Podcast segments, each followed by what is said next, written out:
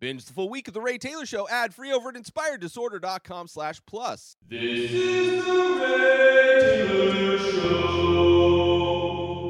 The Bubble, new movie out now on Netflix, written and directed by Judd Apatow, uh, the man who brings us so many comedies. Generally speaking, these comedies that he directs and is a part of tend to be more grounded, more set in a real life feel with like real life characters.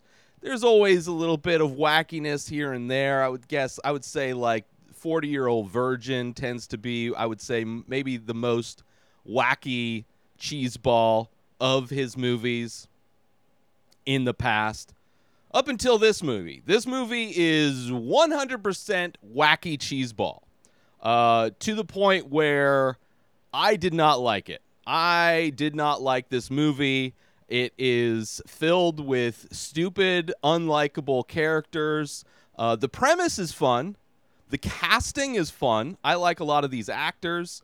Uh, the premise, a movie about a movie being made during the pandemic, uh, uh, an installment. It's the sixth installment, I believe, in a in a dinosaur franchise that uh, is is like a B the movie makes this the bubble makes the this movie franchise i think it's called like cliff monsters or something like that. It makes it sound like a cross between sharknado and jurassic park.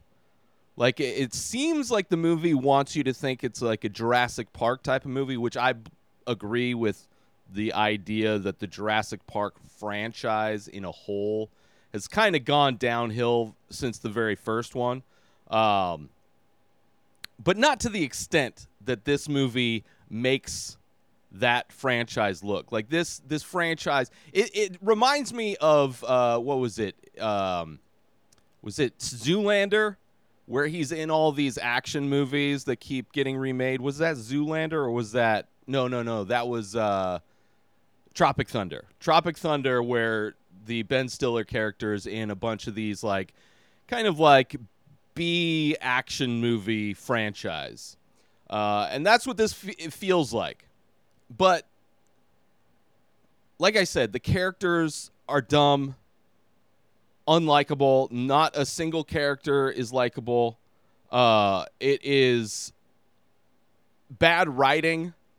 Like, I don't know. It, it's like so much of this, it's just baffling. It is baffling that the guy who just came out with uh, what King of Staten Island with Pete Davidson and and uh, Bill Burr and Marisa Tomei, which is a movie I liked. I, I think a lot of people didn't like it, I, or maybe it was mixed. I enjoyed it. I like the fact that Judd Apatow was doing like these grounded, these comedies that are like grounded in reality. I think that's something that it's something that no comedies are really doing. Most comedies are more similar to The Bubble than they are to most of Judd Apatow's films. And I appreciate that. Like actually filming a comedy with respect and treating it like an actual film rather than most comedies are shot super basic. Writing doesn't seem to be at all a concern for most comedies, uh, and unless it's like something like The Naked Gun, where it's like just just packed full of comedy, but also ridiculous. Most comedies, I think people disregard most movie making and storytelling like ideals when making a comedy movie and I, and I don't like that. I think I, I think you can make comedies film comedies with the same amount of respect that you film a dramatic film but just have it filled with comedic moments. I think that's possible. And I think that's what Judd Apatow has done in most of his movies in his career. This feels like the worst possible regression. This feels like Judd Apatow is doing the Farrelly brothers. And like not even good Farrelly brothers. Like you want to talk about a, a directing duo that really fell off with comedies. Like this feels like a Farrelly brother joint more than a, a Judd Apatow joint. And I just uh, just couldn't get into it at all. And the fact that it's like COVID right? It's it's this production that's taking place in COVID. Like this movie like the premise, like kind of the ideal of this movie that seems to be thrown out in the movie multiple times is that like like during these hard times, it doesn't matter what kind of entertainment comes out as long as something comes out. Like the movie itself, in some ways, is almost realizes how horrible it is, but doesn't seem to care because it's at least something that's coming out during a pandemic. Now, maybe if this movie had actually come out during like the early months of the pandemic two years ago, right? Like when the first when the pandemic first shut down and everything shutting down, you got the NBA shutting down, you got all these major sporting events shutting down. Like everything shut down. And if this movie came out like Tiger King came out somehow and was that kind of entertainment during those tough times, then I could see this being like in some ways a nice way to unplug from the reality. But we're at a point in the pandemic where taking a fun look at COVID procedures for making a movie aren't really like it's not a subject that I find humorous. Primarily because the pandemic's still going on and the majority of government, at least in the United States, majority of people don't seem to care anymore. Like now that the vaccines are out, like a lot of people stop giving a shit because they got vaccinated. Uh, obviously, all the people that are on the other side of the belief spectrum when it comes to viruses, the conservative side of that, uh, never really gave a shit about the pandemic, despite the fact most of them are dying. Like, like we're in a, a, a spot where it's like to have a like a movie that's trying to make fun of the whole thing just doesn't work. It doesn't work at all. Like this movie would have worked if it came out early in the pandemic or like maybe a decade from now. Where it's like the pandemic is long gone, which I can't imagine that in another 8 years the pandemic will have gone. I would imagine that this virus is just going to continue to mutate and evolve. That is because it just doesn't seem like anybody cares enough to stop it. They didn't care enough to stop it when we had the chance, and now that all these other variants are kind of mutating and it's a constant thing, I can't see it going anywhere. But in 10 years, I could see this movie, if it had come out in 10 years, being a little bit, I would receive it better. But it came out in the worst time, I would say. The worst time. For me, and now a quick word from our sponsor. Now you can wear the many faces. Original art by Ray Taylor. Select pieces from the ongoing series of abstract ink paintings. All products made with high quality materials, made right here in the USA. Go to inspireddisorder.com slash TMF merch to browse the entire collection and save yourself an extra 10% when you check out by using coupon code RTS TMF. So once again, go to inspireddisorder.com slash TMF merch and save 10% when you use coupon code RTS TMF. And now, back to our show. I didn't find any of it funny. The fact that, like, the, the COVID protocols, and even within the movie, they handle COVID protocols like they're a joke. Like, it's ridiculous that we're even doing any of this stuff. Uh, so I don't know. There, it's got a lot of problems, like just from a structural, ideal standpoint of what this story is about. But then you add in just like the horrible writing, the horrible writing, and it's like clearly like some kind of grab to get people who are like young people who are into TikTok into this movie somehow. There are literal TikTok dance scenes. There is a scene in this movie where the young character who is being cast in this this sequel movie, right, that this movie about a movie is about, right? She was cast because she's a TikTok star. Of course, inspired multiple dance sequences within this movie that have nothing to do with this movie. But there is a literal dance scene with that character dancing with a dinosaur. Which the movie parts where they're actually making the movie, you know, would have been interesting. Like if this movie actually cared about trying to if it had any like ounce of realism when it came to any of it, it probably would have landed better. But like when they're in the movie moments, you see a fully rendered CG environment around these people, and you're seeing these people act as if I mean, there's cuts where you're like they're back in like green screen or whatever that is super cheesy. But then like most of it it's cut and like fully rendered CG background. So this movie had a big budget, clearly. Like it is a lot of CG in this movie. And they have a scene where this character is doing a dance routine with a dinosaur. It is a lot like the scene in the new Jurassic World where Chris Pratt or no, Chris, what's his name? The guy that's in everything that's like so overrated, so overrated where he like is able to communicate with these like raptors or whatever. She has a scene where she dances with one. Now that scene may have been funny if they cut back to just the CG version and we're just seeing like what it's like for her to look like what she's you know doing a dance routine with nothing in front of her. But it doesn't do that. It, it's just so stupid. It's just like so much of the stupid. This is what I'm talking about when I say comedies write stupid characters because stupid is funny, but they don't have any nuance to the stupidity. There's no like reason, there's no contrast to the stupidity because everybody's just stupid. So it's like we, all these actors are, none of them are likable because they're all whiny little prima donnas. So none of those people are likable. The crew is unlikable. And it's like actors that I enjoy in comedies. Actors I enjoy seeing and I see them in this horrible film. Let me let me go through some of the people in this movie. You have uh, I mean, there's people that I don't recognize at all, but you have Keegan Michael Key, Fred Armisen, who's great.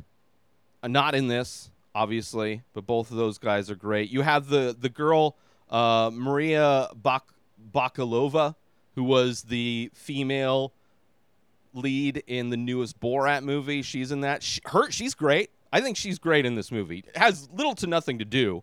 She's one of the people that works at the hotel who's in love with this actor, uh, who's Pedro Pascal. Uh, Iris Apatow, obviously his his daughter Leslie Mann. Um, and then other actors like Guz Khan that I don't know who that is, but he seems like he's probably popular somewhere. I just Rob Delaney, David Duchovny.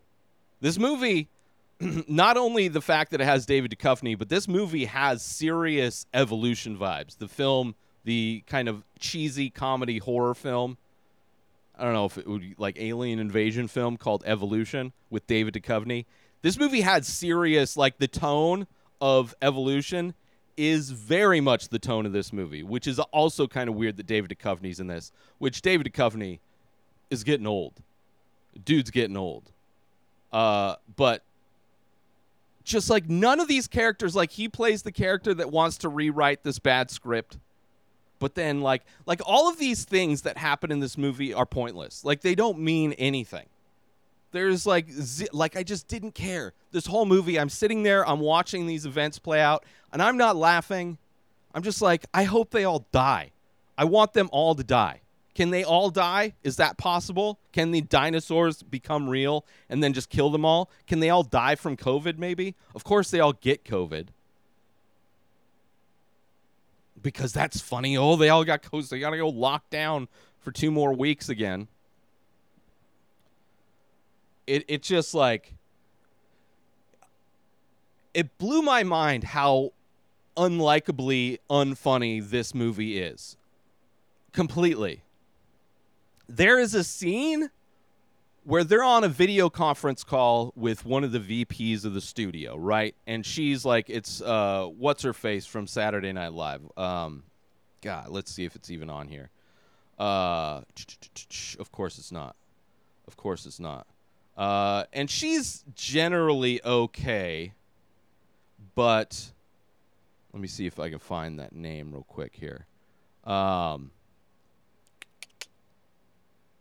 no. God damn it. She's the SNL, but she speaks in such a monotone voice that is just Kate McKinnon. Like she's funny and stuff. I've seen her. She there was some like spy movie she was in that I thought was that was okay, you know. But she has like this monotone voice that is annoying anyway. She plays like this VP that's always in a different location, clearly green screened wherever, like, oh, I'm on a safari. Oh, I'm skiing in the Alps, whatever, whatever. There's like this random scene where Beck shows up and performs, and like there's the character, the cast is dancing. And like, like just the scene is dumb for a lot of reasons. Like pointless, didn't need to be in the movie. This two hour plus movie, by the way. Like, if this movie was an hour and a half, maybe I would like it. Maybe, because at least it would be like a tight 90 minutes, in and out. So much of this could be cut, including this Beck scene, which makes zero point, has nothing to do with any part, any aspect of this movie. And it's like a good five minute scene.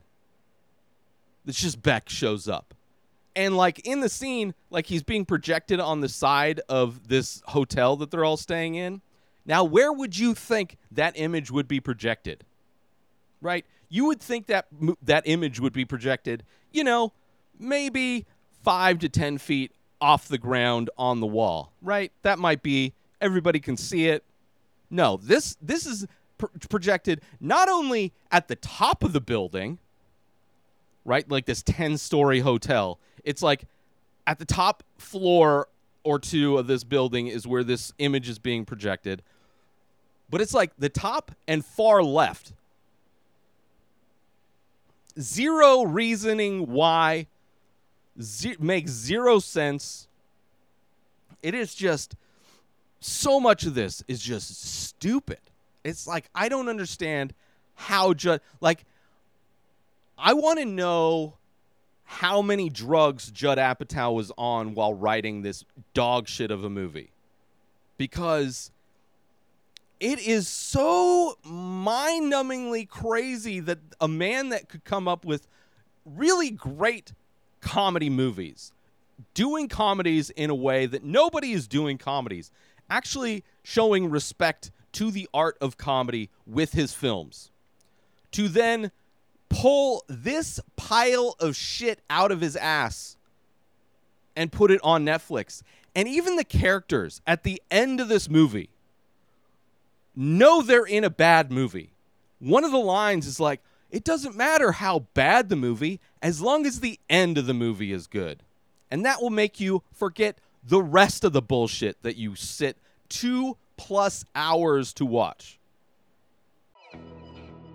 Join Inspired Disorder Plus today. Head on over to inspireddisorder.com slash plus to join.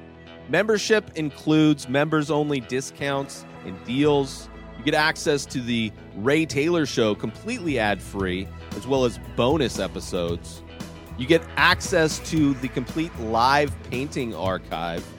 You also get access to every single podcast ever produced by Inspired Disorder hosted by Ray Taylor. You get access to Ray Taylor's personal blog, as well as the opportunity to ask me any questions. So if you want to start a podcast, you're into art, ask me anything. And so many more things are being added every day to Inspire Disorder Plus. So sign up today, become a member, head on over to inspireddisorder.com slash plus and become an Inspired Disorder Plus member today which is true. The end of this movie, which I don't give a fuck about spoiling it because it is not a good movie, is that the movie itself that they are making within this movie, right? The Cliff Monsters, Beasts, whatever it's called, movie fails. Obviously, it's uh, it's it doesn't make any sense why this franchise is popular. It doesn't like none of nothing makes sense in this movie but the making of documentary that's being filmed along with the making of this movie takes off. A documentary about the making of Beast Cliff Monsters 6 or whatever. That takes off. So the end of this movie is like doc style. You're getting interviews with people. Like it is the only time this movie at all is entertaining. At all. This entire movie should have been that documentary, doc style, where you're getting you're getting like you're seeing the events happen and then you're getting the completely filtered version of whatever whatever these talking heads are talking about. You get the contrast from the ridiculousness of the reality with what they say when they sit down in front of this documentary cam- camera film crew. Should have been. Should have been. The movie is correct. Yes. Uh, the end of this movie is good. But the movie is wrong in that having a good ending fixes the entire movie. And I had a movie recently, Life Aquatic with Steve Zissou, is a movie that I actively hated. And as the movie went on, I enjoyed more. And by the end of the movie, I loved that movie. Right? That's a movie where the ending really, really amplified the, the, the movie as a whole. Re, it recontextualizes a character in a way that makes made me enjoy the movie as a whole. This ending for the bubble does not do that. Was it good? Yeah. It was the only decent part of this entire film, but it wasn't enough to make me forget the two hours I had already watched. And of course, there's this Chekhov's helicopter situation where one of the stars, like, just learns how to uh, fly a helicopter up and down. Like, he never learns how to go forward. So, of course, there's a scene at the end of this movie that involves the fact that they're trying to escape, but the, the, he doesn't know how to go forward with the helicopter. But again, because this movie doesn't understand the internet, like you can learn how to fly a helicopter with YouTube video pretty effortlessly, apparently. Like easier, it's like easier to learn a helicopter in this movie, learn how to fly a helicopter in this movie than it is in the Matrix. And the Matrix, they could literally download the instructions of how to fly a helicopter into your brain directly. This movie's easier because you just have YouTube and you look it up while you're in midair, hovering, and then you learn. And then you can fly just perfectly fine. Bad, bad movie, bad movie. There's a drug scene in this movie where all the cast members, you know, because they, I don't know, because there's got to be a drug scene, I guess. Like, and the way this drug scene is portrayed is by using a bad version of face swap, where it's just characters in like all of these actors in, sitting in a circle doing like all kinds of different drugs. All of a sudden, start seeing other people other people's faces because that's what happens when you do a lot of drugs. Like people's faces just look like other famous people in bad face swap. Like as if they use the exact technology that TikTok or Snapchat uses for their face swaps. Right? Where you can tell you can tell it's a digital face swap going on if you're watching a TikTok video that exact same level of care is put into all of the face swaps in this movie. Just lazy and bad. Bad. Bad. See if there's anything else I, I need to talk shit about of this movie. Um, yeah, the movie should have been doc style. Like if the, if that whole movie, it would have been at least entertaining. It would have been like okay, like an interesting take on how like it would it would just give it something more than just dog shit. Um Yeah, that's pretty much it. Like at the end of this movie they're like like the characters are patting themselves on the back, right? The Judd Apatow writing this movie. He's like he knew he wrote a bad movie, but then he thinks that the end of the movie that he wrote is good enough to make up for the the entire dog shit of 2 hour plus of this movie, of this runtime for this movie. He thinks that the end is good enough to make you forget that you just sat two and a half hours, not two and a half, two hours watching a piece of shit, right? And and he's even patting himself on the back, writing these characters, going like, "I'm even gonna call my shot. I'm gonna make the movie end so good that these characters are gonna call it. Oh, it doesn't matter how bad the movie is because I know I wrote a bad movie. I just put it out because it's COVID. Who cares? Everybody's dying. They don't care about watching good films anymore. They'll just appreciate that anything came out. Which, if this was the only movie that came out, yeah, probably people would. But there's a lot of good movies coming out. A lot of good movies, good comedies, good dramas, good superhero movies, good everything. All kinds of good movies are coming out. This movie's patting itself. Oh, it doesn't matter.